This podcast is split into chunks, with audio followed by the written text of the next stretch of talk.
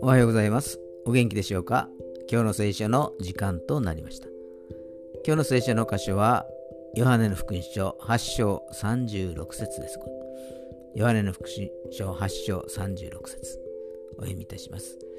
ですからもし子があなた方を自由にするならあなた方は本当に自由なのです。アーメン。神様は私たちに自由意志をお与えになっています。神様を信じるのも神様に背を向けるのも自由です。罪を犯さないのも犯すのも自由です。だからどんな人がどんなに罪を犯しても驚く必要はありません。でもやはり最後はイエス様の十字架に帰らざるを得ないのです。そこには限りない許しと何とも言えぬ平安が漂っているからです。今日も一日平安で満たされますように。それでは今日という一日があなたにとって良き一日となりますように。